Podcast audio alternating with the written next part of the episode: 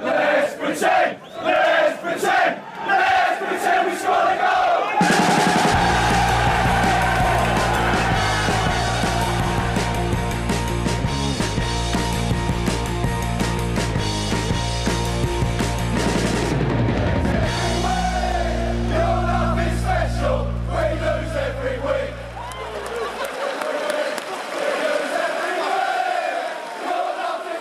Ja, hjärtligt välkomna ska ni vara då till eh, Sportbladets Premier League-podd. Eh, Påsken har, eh, den kom och gick, eh, som man säger. Och skönt var det. Nu är, den, nu är den över och förbi och vi kan eh, återgå till våra vanliga sys- sysslor. Men inget är ju riktigt som det brukar. Frida, du sitter fortfarande i London och eh, ja, sitter. Ja, nej men det är ingen skillnad på mitt liv. Eh, sett till förra veckan. Faktiskt. Jag tänkte så här, som det normalt sett är, du, du sitter där och tittar ut genom fönstret annars också. eh, ja, nej, men lite så är det. Eh, fortfarande fint väder dock. Det är ju ett, eh, ett en, ja, en, en väldigt positiv grej i allt det här. Det var som någon som sa, vi svenskar, vi, vår största uppoffring är att vår, vi har fått utöka vår personliga sfär från 1,5 till 2 meter. Eh, det är vad vi har behövt göra för att uppnå social distansering. Kalle, hur eh, distanserar du dig i Västerås? Nej, det är som vanligt här. Vi har i och för sig börjat träna, men eh, det är ingen eh, skillnad så. Jag har förstått att ni har fått lite ökad kvalitet på träningarna. Senaste veckan. Eh, ja, eh, Lite det tillskott av- Ja.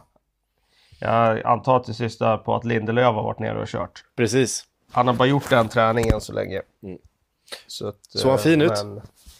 Eh, ja, absolut. Men eh, jag kan inte säga att han gick inte riktigt på 100% heller. Och det är svårt att, att sticka ut som mittback på träning. så Det, det, Ah, det tror jag är svårt för alla. Han går inte rakt in helt enkelt. Precis, nej exakt. Nej men eh, vi får se här om man kör något mer så får man väl se om, om, om, man, eh, om man varvar upp lite. Frida, koll på nyhetsläget då. Det har inte hänt jättemycket, inga nya datum eller sådär när vi kan förvänta oss någon, eh, någon fotboll. Men eh, lite eh, meddelanden från Tottenham i alla fall. Ja, nej men det, lite datum har det ju kommit ändå. Alltså nu är det ju sagt eh, början på juni här ser det ut att bli. Ehm, och att eh, lagen ska samlas eh, i slutet av maj. Så att eh, jag riktar, eh, ställer in mig på det i alla fall. Ehm, sen verkar det ju, så blir det ju matcher utan publik då. Själva upplägget är inte eh, riktigt utrett än så länge. Eh, ja, och sen har ju Tottenham tagit tillbaka sin ehm, de permitterade ju sina anställda liksom Liverpool gjorde eh, några dagar senare. Ehm, men har alltså nu också tagit tillbaka beslutet. Och anledningen till detta ska vara att det är de, de större stjärnorna i klubben, eh, som tidningarna skriver, eh, som har satt press på dem att göra det. det. Det är inte så enkelt att få eh, spelare att gå ner i lön med 30% om man permitterar spelare samtidigt. Så att, ja, där står vi. Nej, precis. Då har väl alla, alla de storklubbarna i alla fall eh, ändrat på sina beslut. Eh, Ja, precis. detta. Det är Newcastle och Norwich tror jag som också har permitterat sina anställda. Eh, känns ju inte som att de kommer att ändra sig. Kanske. De har inte riktigt samma plånbok som, som Tottenham och Liverpool heller. Så att man, eh, ja, det skulle vara Newcastle i sådana fall, men där är ju Mike Ashley och det vet vi ju eh, hur han är. Norwich eh, har ju inte den, den, den kassan riktigt, kanske. Om de ska hålla någon slags Premier League-nivå på organisationen eh, framöver, vilket de väl inte kommer behöva, eh, vad det verkar, eh, framöver. Men så, Nej, så jag tror att man kan, man, kan nog, man kan nog diskutera detta i det oändliga. Eh, och jag tror att alla eh, tycker olika i den här frågan och hur liksom, statliga pengar ska, ska användas. Men men, så är det. Så är det. Vi har ett upplägg för dagen. Eh, vi tänkte så här att vi ska alltså ta ut en 23-mannatrupp. Den ultimata då. Eh, och för att göra det extra så ska vi inte liksom eh, trixa för mycket utan vi ska ta ut två spelare på varje position. Ehm, en uttalad startspelare och sen en, eh, en bänkspelare bakom. Och i tillägg till det så ska vi då också ta ut en U23-11, eller en U21-11, förlåt. Eh, som ska finnas där bakom då. Så nu ska vi liksom forma en hel eh, ja, uppsättning spelare för en, för en eh, Premier League-klubb egentligen. Eh, och ta ut den ultimata. Är ni med på hur jag menar? Jag är med Absolut. på det upplägget som du lanserade igår. Om det inte har är någon ändring sedan dess så, så är jag med på det. Alltså det var ju en retorisk fråga, ni har ju fått de här instruktionerna tidigare. Jag vill bara, jag vill bara kolla så att lyssnarna är med, men jag kan inte riktigt få någon feedback från dem just nu där jag sitter här. Och Eh, sen sa du väl också att det var bedömning på säsongens prestationer, inte ren allmän kvalitet, utan den här säsongens prestationer. Den här säsongens prestationer. Eh, Och, att någonting spe- med matcher också. Ja, precis. Man ska spela tio matcher för att eh, man ska kunna göra ett ordentligt, eh, en ordentlig bedömning. Vilket ju påverkar en spelare som kanske hade varit med annars, till exempel Bruno Fernandes. Eh, han åkte ut lite med badvattnet där. Han, han har ju varit väldigt, väldigt bra, men han har ju faktiskt inte spelat så många matcher än för, för Manchester United. Så att han får faktiskt eh, ursäkta sig just den här gången. Han kommer att vara med i många elvor framöver. Eh, vi har då inte det kravet på, på juniorspelarna, ska sägas. Eh, de får alltså vara födda 99 som senast, eller vad säger jag, tidigast. Ehm, och då är, blir det svårt att få ihop om de allihop ska ha gjort 10 stycken Premier League-matcher. Eh, framförallt när vi tittar i backlinje och så vidare. Men vi får se eh, vad vi hittar. Är ni med då? Ja, Hur vill ni lägga upp det? Ska vi, ska vi gå eh, position för position och gå igenom alla våra spelare eh, och sen se vart vi tar vägen?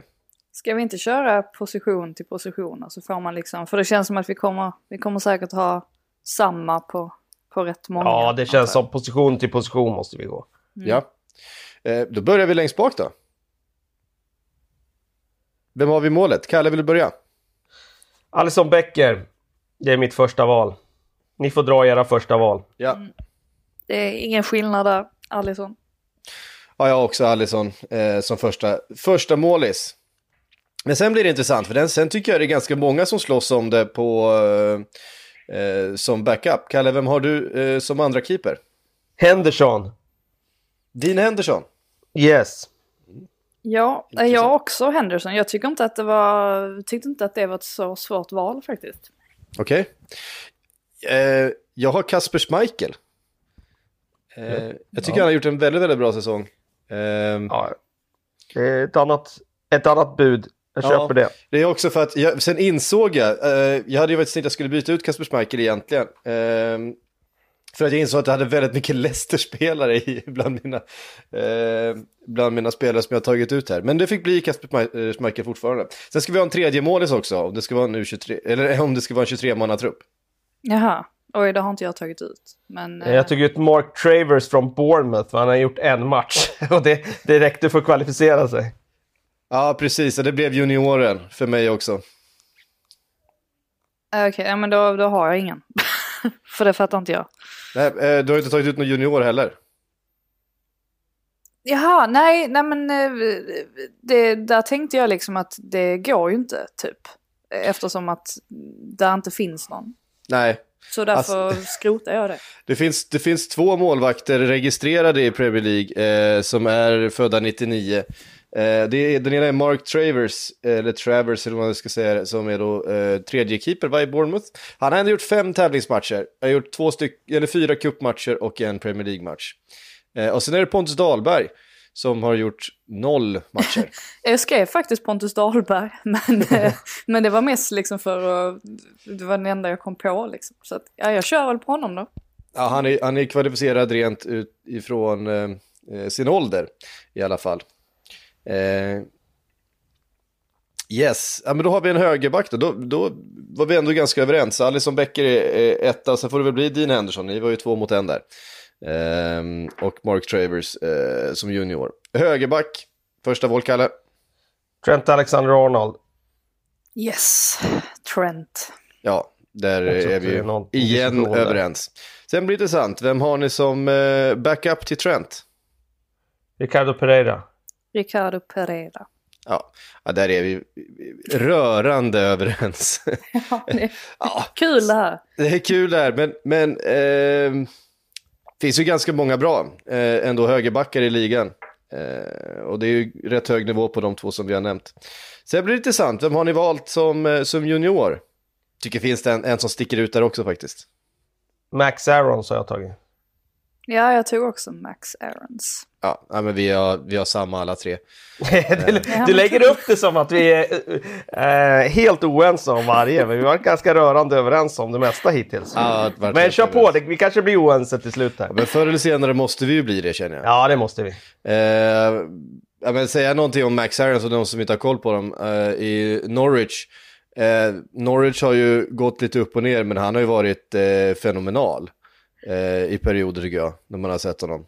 Ehm, Ja, absolut. Det är ju en av de ung. spelarna som kommer lämna antagligen i sommar. Det lär vara många som, som, vill, eh, som är sugna på att köpa in honom. Om de kan. Yes. yes. Eh, då har vi ett mittbackspar. Det här är ju, det här, här är oklart. om Vi, vi, vi kanske kommer att vara överens om, om eh, första valen här. Eh, två mittbackar, Kalle.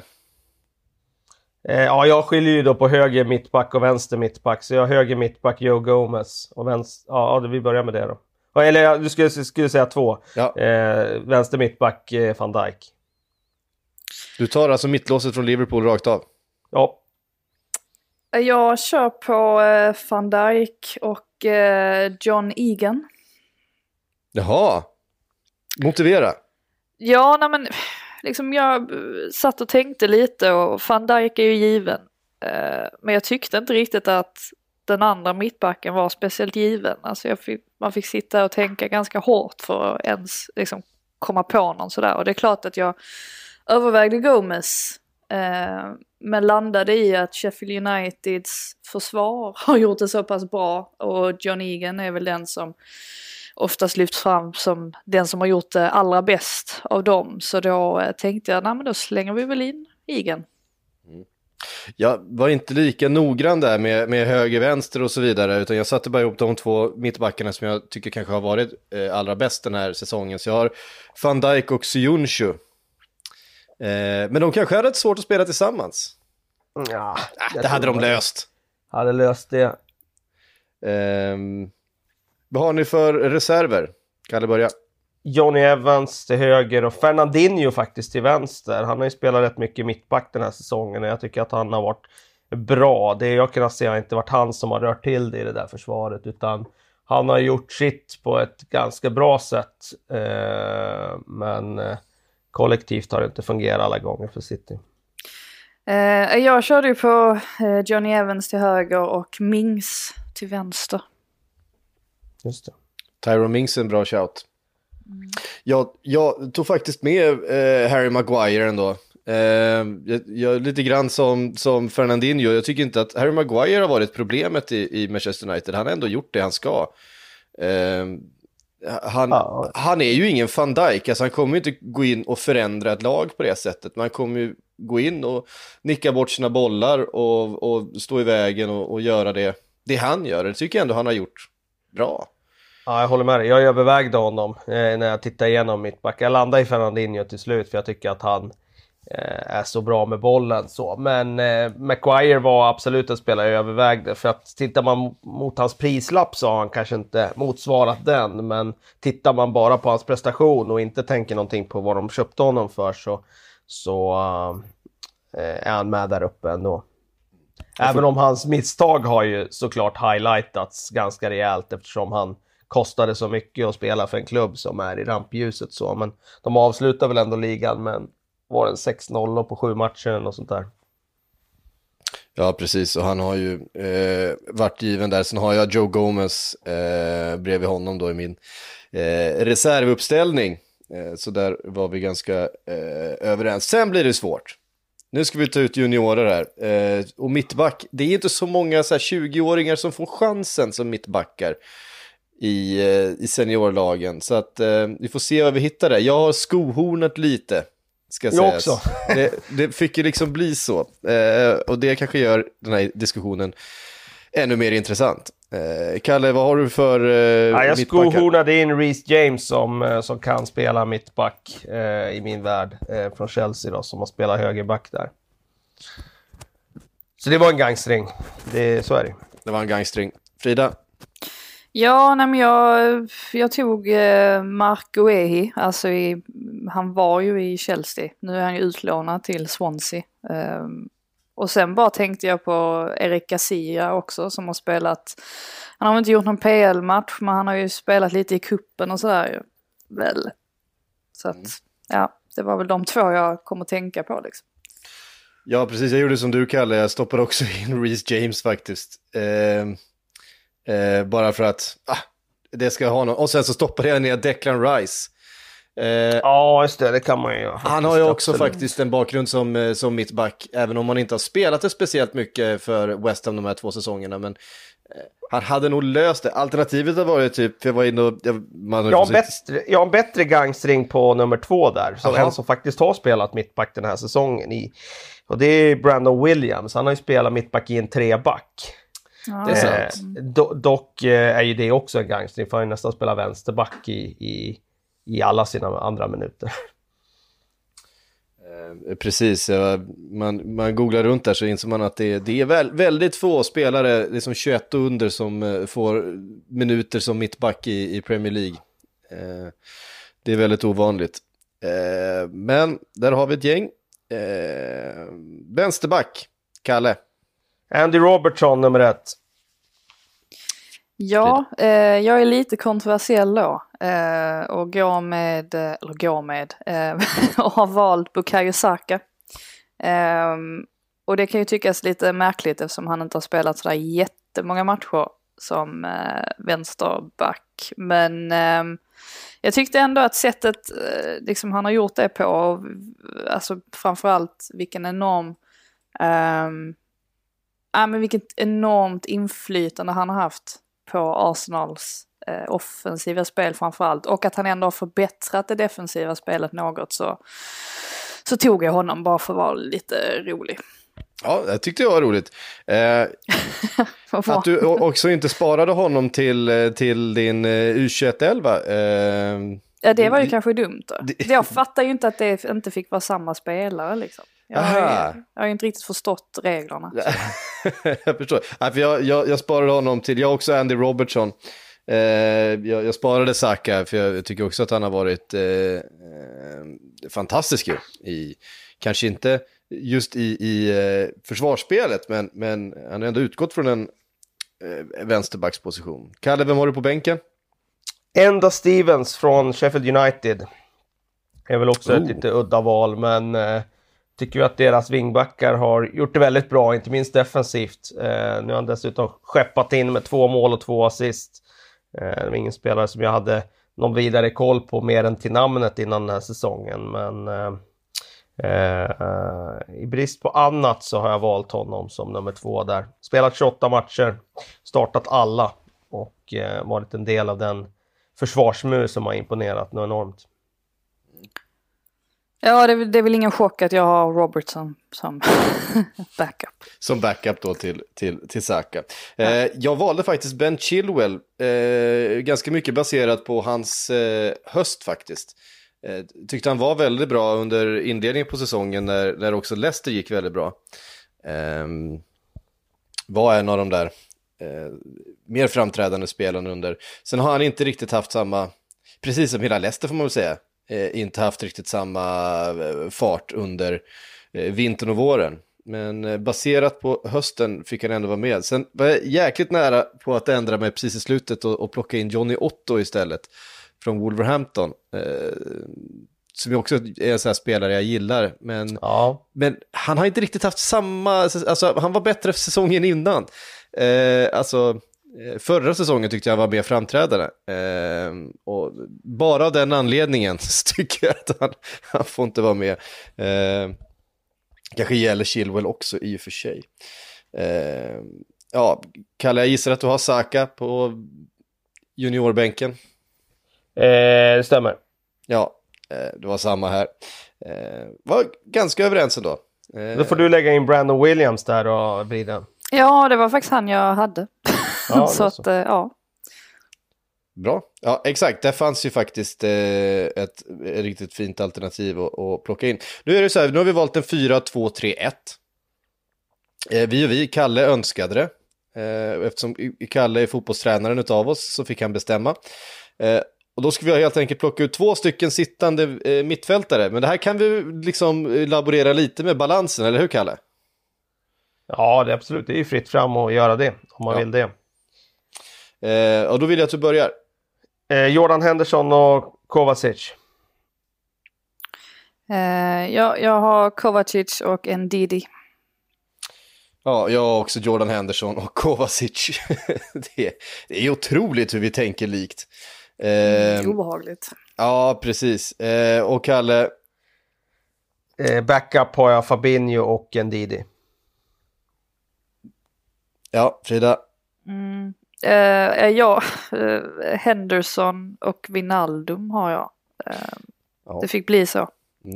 Ja, men det är helt sjukt Kalle, jag har också Ndidi och Fabinho. Vi, vi tog ut identiskt här. Ja, Eh, verkar så. men Wijnaldum är en bra shout, Frida. Framförallt var han ju väldigt, väldigt bra i, i, i höstas. Mm. Ja, men precis. Alltså det var, ja. Jag övervägde mina alternativ där. Och, Sen är frågan vad man ska eh, plocka ut i juniorväg, för här börjar det finnas lite mer att välja på. Ehm, och där är det liksom så här, ska man gå baserat på vad de har gjort den här säsongen eller eh, liksom högsta nivån som man ändå tycker att de besitter? Kalle, du får börja. Ja, Billy Gilmore tog jag. Eh, trots att han inte spelat så många matcher. Men vi, vi satte ju inte den gränsen på juniorelvan. Och så Nej. tog jag faktiskt Gwen Dussi. Och jag tog den utifrån att han har inte gjort någon bra säsong den här säsongen jämfört med tidigare. Men samtidigt har han ju spelat betydligt många fler matcher än de andra ungtupparna eh, på mittfältet. ehm, ja, Och innan jag- tränarbytet så var han ju, eh, var han ju betydligt bättre. Jag tog eh, Gilmore och Declan Rice. Eh, även om Declan Rice inte har varit sådär speciellt bra. Men det har ju inte West Ham varit överlag. Så jag tänker att hans... Att han kom med i landslaget och sånt, det får ändå väga, väga lite. Ja, och jag måste säga att jag tycker att här på slutet så har Declan Rice ändå varit en av West Hams bästa spelare. Han har ändå varit den som eh, både levererat, eh, han har gjort faktiskt en del poäng, eh, men också eh, faktiskt hållit upp det där laget kvalitetsmässigt lite grann. Eh, varit inblandad i väldigt, väldigt mycket eh, och varit väldigt viktig för dem. Ja, här, jag, jag hade lite problem med positionerna för jag, eh, jag hade också Gilmore men så tänkte jag måste få in Foden någonstans och så ska jag säga vem ska... Oh, körde du en sån gangstring? Drog du ner han på sittande mittfält? Eh, men jag kanske ska vända på det för att jag stoppade upp Gilmore som nummer 10. Eh, Ja, men nu måste du ha tänkt, nu måste du ha snurrat till det ordentligt. Ah, jag snurrade till lite grann så jag får vända tillbaka dem. Men då blir det samma då, Guendouzi Ja. och Gilmore för mig. Ja. Eh, och så får vi återkomma till Foden lite högre upp i banan. Just. Ehm, eh, så helt enkelt. Ja, men det var, då, I så fall har vi helt identiskt sex spelare, Kalle. Eh, Ja, det är obehagligt. Ja. Eh, faktiskt. Men nu- när vi kommer fram till forwardspositionerna, nu måste det hända lite grejer. För att här blir ju eh, mer så här tycke och smak på något sätt. Eh, så det blir intressant. Vi börjar då till höger i eh, bland de tre offensiva mittfältarna. Börjar du Kalle? Ja. ja. Jag har ju tagit då um, Adama Traoré där. Eh, och han är ju höger wingback men eh, ja, det finns ju ingen sån position för wingbackar i den här elvan så då får han gå lite högre upp här då. Eh, I och med att han har varit så otroligt avgörande för Wolverhamptons spel och så vidare. Ja, jag satte De Bruyne där. Av någon anledning. Bara för att få in honom. Du skohornar in De Bruyne. Ja, Okej. Ja, men han har ju en liten, liten egen roll ju. Ja, Han får ju det. vara lite vad han vill. helt riktigt. Eh, jag satte över Sterling faktiskt på högersidan. Eh, Fan vad ni skohornar alltså. Ja, Här är man jävligt noggrann med positionerna. Ja, men det går Vad fan, du stoppar in Adama Traoré eh, i en 4-2-3-1. I och för sig, det är väl där han hade spelat om de hade spelat en 4-2-3-1. Ja, precis. Eh, eh, men, men han har ju inte spelat det. Ja, eh, jag eh, skickade över Sterling. Vem har ni som backup till eh, er etta då? Oj, det har jag glömt. Mo- Mohamed Salah. Sen kan man ju diskutera om han spelar där eller inte, men i någon slags utgångsformation så, så är det där han dyker upp. Sen brukar han ju vara längst fram i alla fall. Men eh, Ja, precis. Just när de spelar 4-2-3-1 så, så spelar han ju nästan alltid som nia. Eh, längst fram. Men, men jag har faktiskt också Salah till höger i, i min eh, formation. Eh, Frida, hade du någon backup? Ja, Traoré. Ja, du hade Traoré som backup. Och sen då? Har vi någon junior ni vill stoppa in till höger? Mason Greenwood. Ah, du stoppar in Greenwood där. Där han hoppar in rätt många gånger. Mm. Frida? Ja, jag tog Dwight McNeil. Tänker mig att han, han kan också spela lite överallt. Ja. ja jag tog säger faktiskt in Hudson och Han har ju inte haft sin, sin bästa säsong såklart efter skador och så vidare och varit lite in och ut. Men eh, har, ändå, har ändå spelat och har visat ju eh, stötvis i alla fall vilken nivå han besitter. Eh, känns också eh, som en given kantspelare. Eh, på nu, nummer 10 då. Centralt. Kevin De Bruyne då, etta. Ja, Eh, Jimenez. aha. Du tänker så. Tia. Ja, varför inte? Eh, Han är alltså- forward. Ja, jag, har också, jag vill också få in eh, Jimenez någonstans. Jag har eh, letat och, och, och stökat. Eh, jag har också De Bruyne. Eh, faktiskt. Eh, vem har du backup 10, Kalle? Jack Grealish. Yes. Eh, Firmino. Ja, precis. Ja, det är ju... Eh, han spelar ju ofta där faktiskt. När, när Liverpool spelar 4-2-3-1 så är- droppar han ju ner som, som tia. Eh, jag har faktiskt också Jack Grealish. Det är nästan obehagligt, Kalle, hur likt vi har valt. Eh, och sen om vi hittar en eh, junior då, Phil Foden har jag där då. Phil Foden. Eh, ja, det har jag också. Vi sa ju det. Eller? Ja. Jag tror det. Eh, ja, eftersom jag stu, stuvade om det lite då så har jag också Phil Foden här uppe. Han ska ju såklart in. Jag tror att det kommer bli lite mer konkurrens nu när vi går ut på vänsterkanten. Eh, Kan vara så. eh, och då ska vi hitta en vänsterspringare, Kalle. Vem är din? Vem Sadio? Mané etta. Mm. Ja, Jag har samma, man är. Det känns, som, eh, det känns som att de flesta hade haft Mané den här säsongen som, eh, som etta faktiskt. Jag har också, också det. Men då är frågan, vem stoppar man in bakom honom? Jag sätter in Aubameyang. Ja, Jag du, tyckte du, faktiskt du var... stuvar ut honom på kanten. Ja, det är där han spelar. Ja, jo, ja. Ja, okej. Frida? Eh, Det är ju där han spelar i alla fall 80% av matcherna. Jag tyckte det var ganska, jag tyckte det var ganska svårt. Eh, jag landade faktiskt i eh, Rashford. Eh, jag tycker att han har, eh, det har, det har kommit lite i skymundan att han ändå har gjort en väldigt bra säsong. Jag har också valt Rashford bakom, bakom Mané. Jag förstod att du hade valt Rashford faktiskt. Det var min gissning att du hade gjort det. Nej, jag valde nog mellan Aubameyang, Sterling och eh, Rashford. Men jag valde Aubameyang. Han har trots allt gjort eh, Eh, betydligt fler mål eh, än vad Sterling har gjort. Och eh, när det gäller eh, Rashford så har han ju varit skadad en stor del av säsongen tyvärr. Så det var det han föll på. Men jag håller med om att Rashford är ju ett bra shout där alltså. Um, och så tittar vi på juniorerna då. Här finns ju en, ett, ett par spännande. Jag tror, att, jag tror att vi kommer ligga ungefär lika här. Ja, jag har ju Martinelli där ute. Precis, jag också. Ja, Dwight McNeil där ute. Som, Ah, du, du bytte kant på honom. Ja. Eh, ja, jag har också eh, Martinelli som sagt. Han är ju... Ja, han måste ju in där. Både han och, och eh, Bukayo Saka. Det är ju kanske de två. Ja, och sen Gilmore nu då på slutet. Men det är ju på så oerhört få matcher. Ehm, Ja. Och det är ju också sådär att han, han spelar ju egentligen, han, han föredrar väl kanske att vara striker. Eh, men det är ju där han har spelat mest. Så att det är ju det är svårt med de här spelarna, de kan ju spela lite överallt. Ja, och dessutom så här, när vi pratar 20-åringar som är, som är anfallare, de kommer ju slussas in där det finns en, en position eftersom det, de kommer kunna hantera det ungefär lika bra. De får spela lite till höger, lite till vänster och lite som striker och eh, de kanske själva har en föredragen position. Mm. Men eh, ehm, de har ju inte en nivå där, där eh, man kommer bygga något lag runt dem utan de kommer få anpassa sit- situationen såklart. Och då har vi ju en position kvar då, det är allra längst fram. Jag har valt eh, Sergio Agüero som etta. Eh, jag har Aubameyang där. Jag har också Aubameyang, eh, faktiskt detta.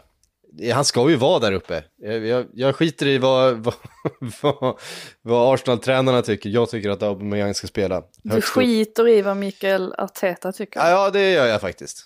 Oj, gör jag. oj, oj. Ja. Ehm, jag, jag, vet, jag vet att det gör ont i dig, eh, Frida, att höra någon prata, prata på det sättet om Mikael Arteta, men det gör jag faktiskt. Vem har du bakom, eh, bakom Agüero, Kalle? Eh, Raúl Jiménez. Ja, där kom han. Ja. Jag eh, hade ju, är jag fortfarande lite beslutsångest faktiskt. Ehm, jag landar nog i Agüero ändå. Jag, jag tänkte liksom på Jamie Vardy, men um, jag vet inte. Nej, jag, jag kör på Agüero. Ja, alltså jag stoppade ju in Jamie Vardy då, just med, eh, med tanke på hösten helt enkelt. Han har ju inte, han var ju skadad och han har ju liksom inte hittat tillbaka till någon slags form alls sen. Eh, sen julas ungefär då, men i, i höstas så såg han ju verkligen ut som, han såg ju nästan ut som sitt gamla, sitt gamla jag. Eh, med en liten bonus över att han var liksom ännu mer eh, bollpressande och, och eh, involverad i spelet kanske än vad han var eh, om man jämför med den titelvinnande säsongen. Eh, då han ju mest jobbade djupled. Eh, men sen har det eh, avtagit. Och vem har du, Kalle, som, eh, som junior längst fram? Ja, då har jag Martinelli där istället då. Ja, Även om, som ni säger då, så, så har han ju hoppat in mycket som, som kant. Men jag satte honom i, i hans eh, ja, ordinarie position. Mm. Ja, och jag Greenwood, föga förvånande. Där. Ja, ja, det är också Greenwood. Eh, där. Ja, men där, där eh, eh, ja, där har vi dem. Vi var ganska överens, det fanns inte så jätte, inga stora kontroverser att bjuda på egentligen. Nej, ja, det var väl det med Jiménez som nummer 10 då som var kontroversiellt. Ja, det, det, jag vet inte om han någonsin har spelat tia själv. Nej, det, det kan väl... Vi får ringa och fråga honom. Jag, jag kan inte minnas att jag har sett honom som tia någon gång. Nej, inte heller sett honom som tia någon gång. Men, eh, Men ska han in så ska han in. Alltså jag, jag vill ju också, alltså för mig, jag vet inte, Agüero i all ära, men det kanske är lite grann också att han inte har gjort en lika bra säsong som man är van att se honom, att han blir lite eh, victim of his own success på något sätt. Eh, för jag ja, han har övervägde... ändå s- 16 mål på 17 starter Agüero. Ja, alltså det är ju... är, Så det var det jag tog ut honom på, att det är ganska bra målsnitt ändå. det är ju verkligen, alltså det, han är ju på, alltså tittar man på de här senaste tio åren så är det ju ingen som, ja det är liksom Suarez under en säsong, eh, Salah under en säsong sådär, men, men sett över tid så är det ju ingen som är i närheten av Agüero i den, i den nivån han har hållit. Nej, han hade ju haft extremt bra siffror om han inte hade varit skadad så mycket som han har varit. Det gör ju att han inte kommer att nå de bästa målskyttarna eh, i ligans historia. Men det som slår en ändå är ju att det finns ju ändå ett par positioner där det, alltså valmöjligheten inte är sådär jättestor ändå. Alltså då Nej. tänker jag ju främst på de defensiva positionerna. Alltså förutom van Dijk, ja där var vi ju, alltså det handlar ju inte om att vi är oense, det handlar ju mer om att det, det inte finns så många bakom honom som kanske har stuckit ut på det sättet. Eh, och vänsterbackar då, ehm, har, har det ju kanske inte varit ehm, i överflöd heller. Nej. Eh, Men jag tänker på det, det kan ha lite att göra med att topp 6 har varit så spretig den här säsongen. Ja, Annars absolut. brukar man ju hitta lite spelare här och där i de lagen som ändå har presterat bra. Men nu, nu Ja. ja. i mitt fall då, jag tog ju Liverpools backlinje rakt av, noterar jag. Eh, det blev väldigt mycket Liverpool i min första elva. Det blev Mm. alltså fem, sex, sju, åtta Liverpool-spelare. Man hade ju kunnat um, förespråka att Lucas Digne skulle in där kanske. Till vänster. Men ja. Ja, just alltså jag tycker vänsterback fanns ändå en del, alltså yt, ytterbackarna fanns en del eh, alternativ sådär, men eh, men mittback var svårt. Sen är det ju så väldigt svårt med, eh, med unga spelare på, alltså man var inne och kollade, men Tuan Sebe, hur gammal är han? Nej men han är ju född 97 liksom. Ja, det är samma sak med Tomori för mig, tänkte Ja, jag. precis. Han kanske är lite yngre. Eh, Han kanske kan vara med på den här juniorelvan. Så man noterar 97 är han född. Mm, Precis. Ja, Och då är det ju så här, gamla. Ja, precis. Jag menar, Joe Gomez är också född 97, Sionsu är född 96. Liksom.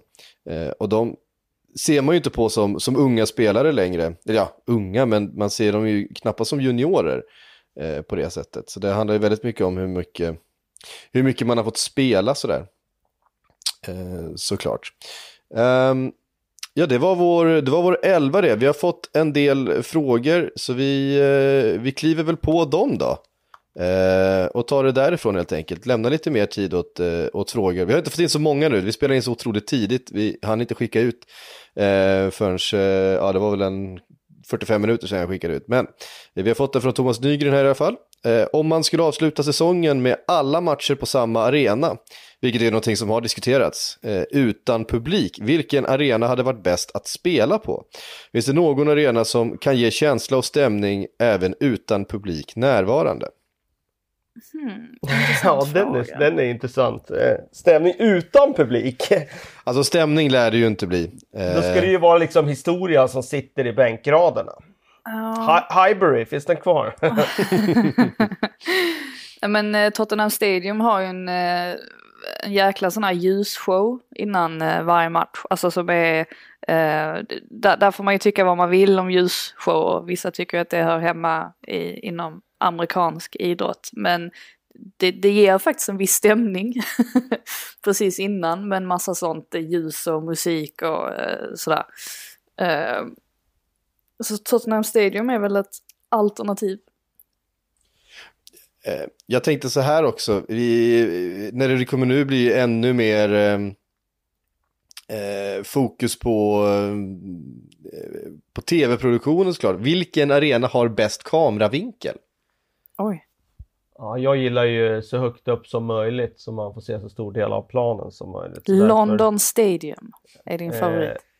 Ja, precis. Eh, men eh, så, jag tycker Wembley har ju en ganska bra, liksom, man kommer upp en bit där också. Eh, men London Stadium, eh, Old Trafford. Jag tänkte precis säga Old Trafford alltså. Ja. Det, jag gillar inte att sitta, alltså det är så himla trångt men om det nu ändå inte ska vara några som sitter ner där inne så funkar det ju bra. Ja, alltså Old, Old Trafford är ju eh, bra tycker jag också. Sen är frågan, sen så kommer de väl vilja att det ligger utanför London. Eftersom de, de flesta, den största smittspridningen har väl varit i London än så länge. Ja, Midlands är det väl snack om men då förstår jag inte riktigt för att ja, Park Stadium har ju också, eh, eh, de har ju också så här ljusshow i och för sig. Och eld som sprutar och grejer. Så att, ja. Ska man inte passa på att liksom så här utnyttja någon av de lite mindre fina arenorna? Jag tänker liksom på där men nere i Brighton eller... Eh, Mm. det är väl lite mysigt där nere? tycker man kan låna. Stokes Arena eh, bara för eh, bara för nostalgin liksom. Ja. Eller Sunderland så kan de få in det i sin. Netflix-serie. Precis. Fan, man kommer ihåg när Stadium of Light var helt nybyggd och man tyckte jävla vilken eh, fin arena det var. Det var några år sedan nu. Mm. Ja, Eh, det var slutet på 90-talet va? Eh, eh, det kan det ha varit. Nile Quinn och Stefan Schwarz och eh, var ett fint gäng.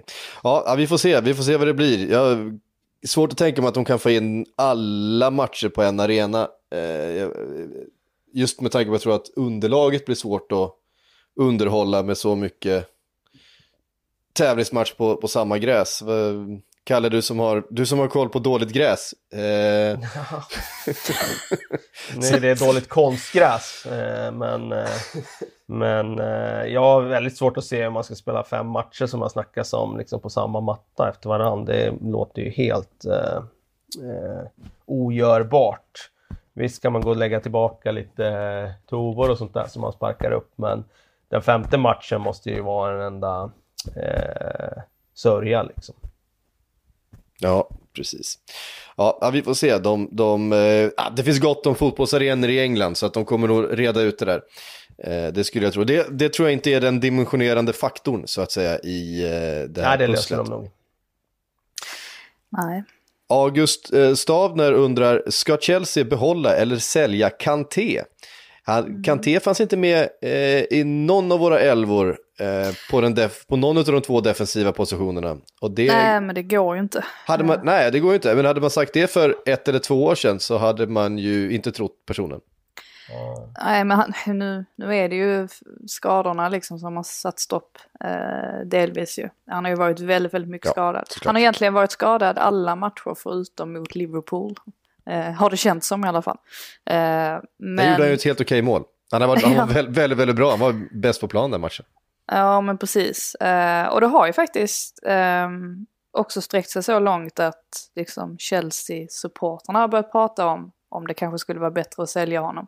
Och det trodde man ju inte, eh, att man skulle hamna där. Men ja, han har inte riktigt hittat rätt där och liksom när, när Kovacic och Jorginho liksom gjorde det bra också så blev det ju ännu svårare för Lampard. Alltså det är klart att han vill få in, han vill skohorna in Kanté. Men då blir det ju på bekostnad av någon, eller det blev på bekostnad av någon som kanske hade gjort det bra också. Så att, Nej, nej, jag, jag, är inte, jag är inte helt främmande för tanken ändå att, att sälja honom faktiskt. Nej, det går nog att få en bra slant om man eh, säljer honom till rätt klubb och det är mm. klart att han skulle göra mer nytta någonstans där de skulle spela honom i, i, hans bästa position. Jag är nog inte heller främmande för det. Däremot tror jag inte Chelsea är jättepigga på att släppa honom till någon av de konkurrerande klubbarna i England. För att man kan ju verkligen se framför sig att skulle han gå till någon klubb och få rätt roll. Låt säga att Manchester United skulle få honom, som spelar med ett dubbelblock. Eh, då skulle han vara brutal där. Så det tror jag inte de är så intresserade av. PSG hade jag gissat på. Ja, det är väl ett ganska hett bud. Mm. Tänka mig att en säsongklubb som Real Madrid också skulle kunna vara där och nypa om de vill göra en ny satsning med lite eh, Galacticos igen. Ja, att han är, att han är bra, det är, eh, det är nog ingen som i, i, tvivlar på. Eh, Nej, och inte bara det. Alltså, han är ju en spelare som är väldigt lätt eh, att instruera och han är väldigt, alltså han, han jobbar hårt. Alltså han måste ju vara den, eh, jag kan inte komma på en enda spelare som eh, kan vara mer exceptionell. Alltså som, som eh, jag blir möjligtvis eh, Son då. Han känns också väldigt disciplinerad och, och så här. Men, eh, alltså lätt, lättinstruerad. Eh, men, men Kanté känns ju onekligen inte som den som brusar upp och säger emot tränare och sådär. Liksom. Diva-fasoner. Nej, han är ju eh, en, en ständig kandidat till Employer of the Month. Eh, eh employee of the Month. Eh, Utmärkelsen. Eh, jag hittade en fråga här från, från förra veckan faktiskt, eh, som är intressant. Den kommer från Kverulerar som skriver, vad är viktigast? Att säsongen 1920 slutförs eller att 2021 blir komplett med 38 matcher? Motivera era svar. Det beror på lite när eh, alltså gränsen går. Vi kan inte dra den här hur långt som helst. Vi kan inte starta den här starta om den här säsongen börjar i, i december. Det är svårt att tro att man gör. Men eh, ja, får man välja och det ska slutföras i sommar och då ta någon månad in på hösten så skulle jag föredra det. Eh, men det får inte gå för lång tid. Nej, jag håller med. jag behöver inte ens lägga till någonting. Nej. Ja, jag, det jag skulle säga så här att någon av säsongerna kommer förmodligen få en asterisk på sig att det är någonting som, alltså det har ju redan den här säsongen, det, det kommer inte ifrån att den blir väldigt speciell och eh, och så vidare. Men att få en säsong framöver som ändå eh, alla vet från början kommer vara med, med eh, speciella förutsättningar. Eh, det har jag mindre problem med än att man helt och hållet nullifierar en säsong som ändå till eh, tre fjärdedelar eh, spelats färdigt. Um, så jag ser ju, och det är ju inte bara för att jag vill att Liverpool ska få vinna sin, sin titel, vilket jag ju såklart också vill, men, eh, men av den anledningen ty tycker jag att det är viktigare att säsongen slutförs än att eh, nästa säsong blir precis som en vanlig, för där kommer ändå liksom alla gå in med, med samma förutsättningar eh, och börja från noll, även om det blir en, eh, en kortare säsong eller en säsong med eh, liksom utan kupper eller vad det nu kan vara för att eh, eh, få ihop. Men det finns ju någon gräns för dig också. Var ligger den gränsen? En, en, gräns finns det ju såklart alltid. Var ligger den gränsen för dig som ändå vill se Liverpool lyfta, lyfta bucklan? Eh, för min del, den måste ju vara färdigspelad i år. Ja. Eh, alltså 2020 måste den vara eh, färdigspelad. Eh, Så du skulle ändå kunna tänka dig att spela ligaspel för den här säsongen hela vägen in i december? Eh, ja, det skulle jag kunna. Jag skulle kunna tänka mig att, att den här säsongen eh, pågår, ja men så här, fra, säg fram till eh, oktober, november. Eh, det, hade jag, det hade jag tyckt var, var rimligare sen att vi får en, en, eh, en specialsäsong där, där vi också, som man också kan ge sig själv en buffert. Är det så att det under, som det pratas om nu i Italien till exempel, att hela nästa år, hela, alltså hela nästa säsong ska spelas utan publik. Eh, vilket, vilket kan bli en re realitet om de ska kunna spela fotboll överhuvudtaget då, eh, under hela nästa säsong. Ja, men då kanske den säsongen får vara lite kortare, den kanske får vara med en asterisk överhuvudtaget, så går alla in med den, eh, med de förutsättningarna. Det tycker jag är en mindre förlust, att vi har en säsong som från början till slut blir annorlunda och sen så kan vi försöka komma igång. Men vad vi... tänker du då, då? Enkelmöten eller? Alltså hur man löser det, det vet jag inte. Eh, det kanske, kanske får dela upp det i två stycken eh, halvor och sen ett slutspel. Alltså jag har ingen aning. Oh, oh eh. slutspel. Oh. jag får rysningar. ja, eller hur. Det är det ah, nu tror jag jag är ute på djupt vatten här Sick. Vi, vi, ska inte dra iväg den här diskussionen för mycket. Nej, men, jag, jag, har, jag har ingen okay. aning om hur jag, man jag löser det. Jag köper vad du säger. Du, ja. du vill att de ska avsluta den till vilket pris som helst så länge det är i år. Ja, min gräns ligger inte i december. Min gräns ligger tidigare. Dock är jag inte speciellt oroad för det, för jag tror att de kommer lösa det genom att spela eh, de där matcherna i sommar inför tomma läktare och så är det löst. Plot-twisten då om, om, eh, om England bestämmer sig för att gå över till vår, höst och spela det istället. Precis, och Sverige går till höst, vår istället. Sverige går till höst, vår, alla andra ute i Europa byter till, byter till vår, höst istället. Det hade varit snyggt. Det hade varit väldigt, det hade varit väldigt likt allsvenskan. Ja, precis. Ska alltid vara lite... Vi vill vara lite speciella. Ja, vi, det vill vi absolut Vi vill ha vårt. Eh, Pontus skriver, hur ser Englands landslag i EM 2021 eh, ut om man jämför med just nu? Oh eh, ja, intressant. Är det några spelare tror ni som, eh, som gynnas av den här uppflyttningen och några som missgynnas? Ja, alltså det, först och främst så gynnas ju hela England av det här, tror jag. Um, ja, det tror jag också. Med tanke, dels med tanke på att de hade en massa skador, men det var ju en del spelare också som inte var riktigt i inte riktigt i form och sådär. Eh, nu får de ett år till på sig att för det första hitta ett ordentligt eh, försvar. Eh, visst, Harry Maguire är ju given, men platsen bredvid honom är ju vidöppen. Så att beroende på vem som gör en bra nästa säsong kommer ju definitivt ta den platsen tror jag. Eh, jag tror ju definitivt inte att John Stones är given i alla fall.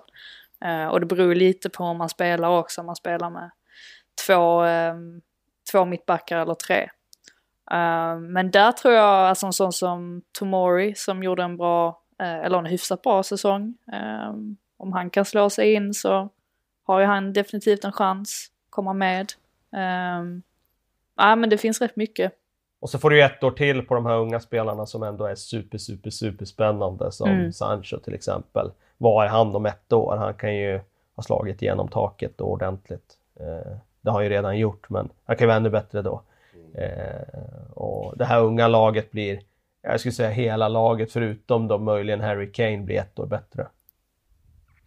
Ja, samtidigt så kommer det ju på just den positionen finnas så mycket alternativ med liksom Tammy Abraham och, och som sagt Sancho och Sterling och offensiva spelare som... Eh, eh, så det känns som att eh, det inte har varit offensivt som de har haft sin, sin flaskhals utan... Nej, eh, och sen är målvaktsgrejen blir ju också att eh, Pickford får ju bevisa då att han ska ha den där tröjan.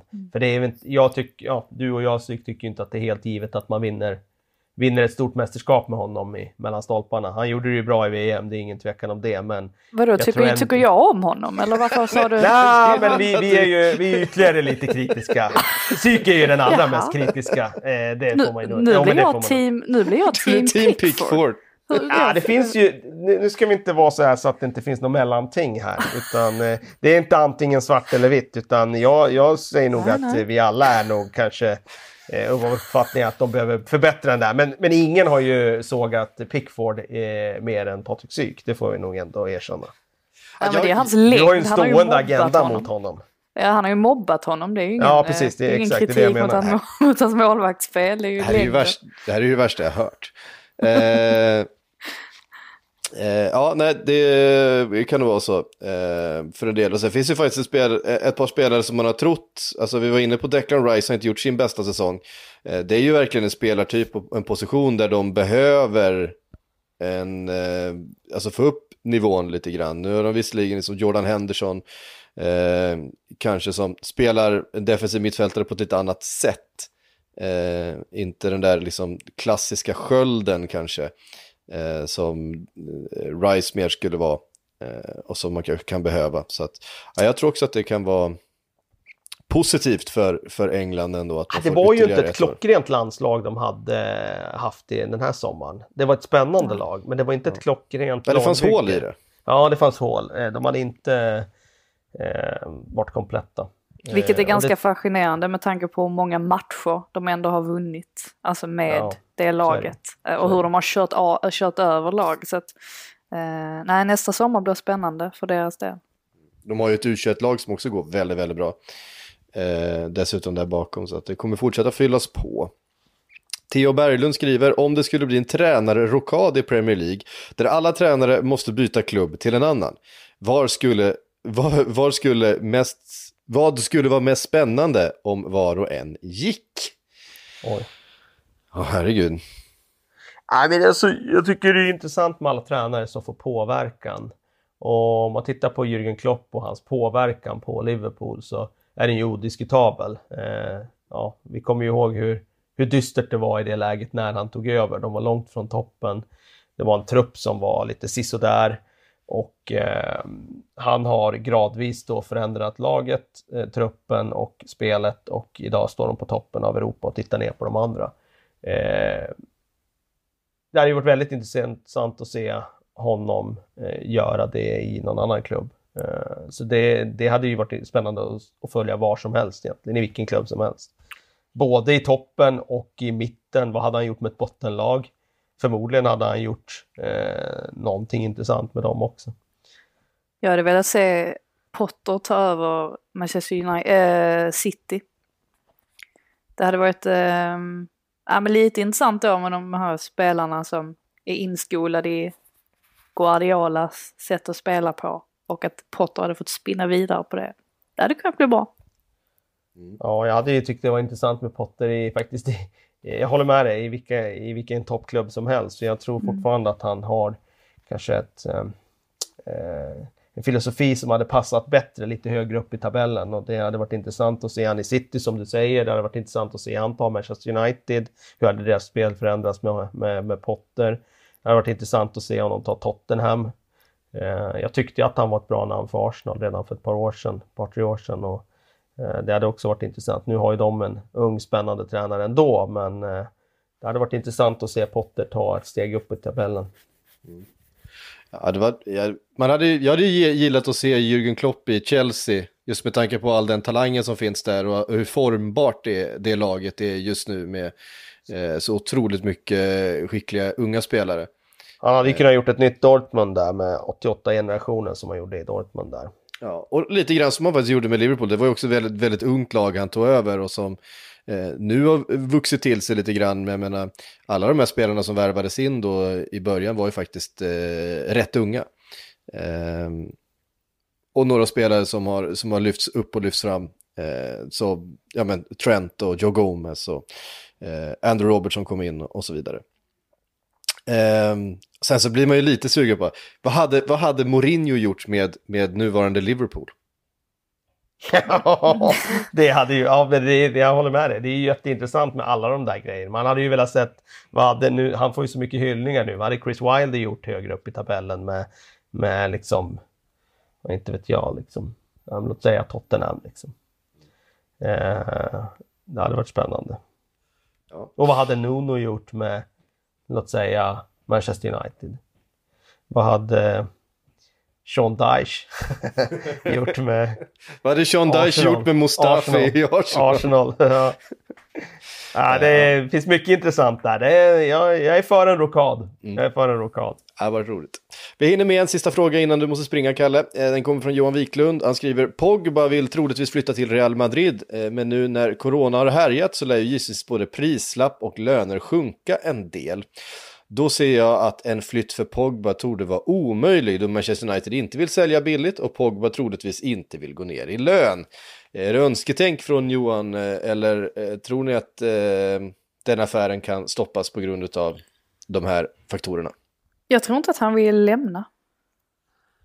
Jag, jag tror inte att Pogba jag, vill lämna. Nej, men jag kände lite... jag såg här vad Igalo var ute och sa för några dagar sedan. Uh, och, och när han sa någonting i stil med att vänta bara, ni tycker Fernandes ser bra ut, vänta bara tills Pogba är tillbaka också, de två ihop liksom, kommer bli fantastiskt. Och jag, jag, jag vet inte, jag får bara känslan att i, i och med att det kommer bli svårare nu också att, att flytta och um, att han har fått mer tid till rehabilitering och han kanske ger det en chans till. Möjligtvis. Om, ja. de, om det inte är så att United måste sälja honom för att kunna köpa in nej men Sancho eller vem som helst. Eh, det är förstås en, eh, en annan fråga. Känns som att han har straffat ut sig från det där laget, eh, Pogba, på något sätt. Jag vet inte. Ja, han har ju lite catch-up att göra om man ska vinna tillbaka förtroendet där från fansen. Han, eh, det är klart att han har sett Bruno Fernandes succé här och han borde väl ändå känna att där har jag en lekkamrat som jag skulle kunna eh, lira lite med. Eh, och sen finns det nog en liten aspekt med Corona att det blir i alla fall en fråga om vad de kan få i pengar för honom. Och prislapparna lär ju vara betydligt lägre på honom framförallt nu efter den här säsongen och Corona. Så att eh, det finns nog ändå en liten aspekt i det där att, att eh, han skulle kunna bli kvar om man lägger ihop alla aspekter. Jaha, hörde ni, det var allt vi hann den här tisdag morgonen. Nu ska du kila iväg på träning gissar jag, Kalle? Stämmer. Och du Frida får fortsätta dagen med, ja, eh, karantän. ja, tack för stödet. ja, hörni, vi vet ni vad, vi eh, i väntan på fotboll så är vi tillbaka om en vecka igen. Tack för att ni har lyssnat.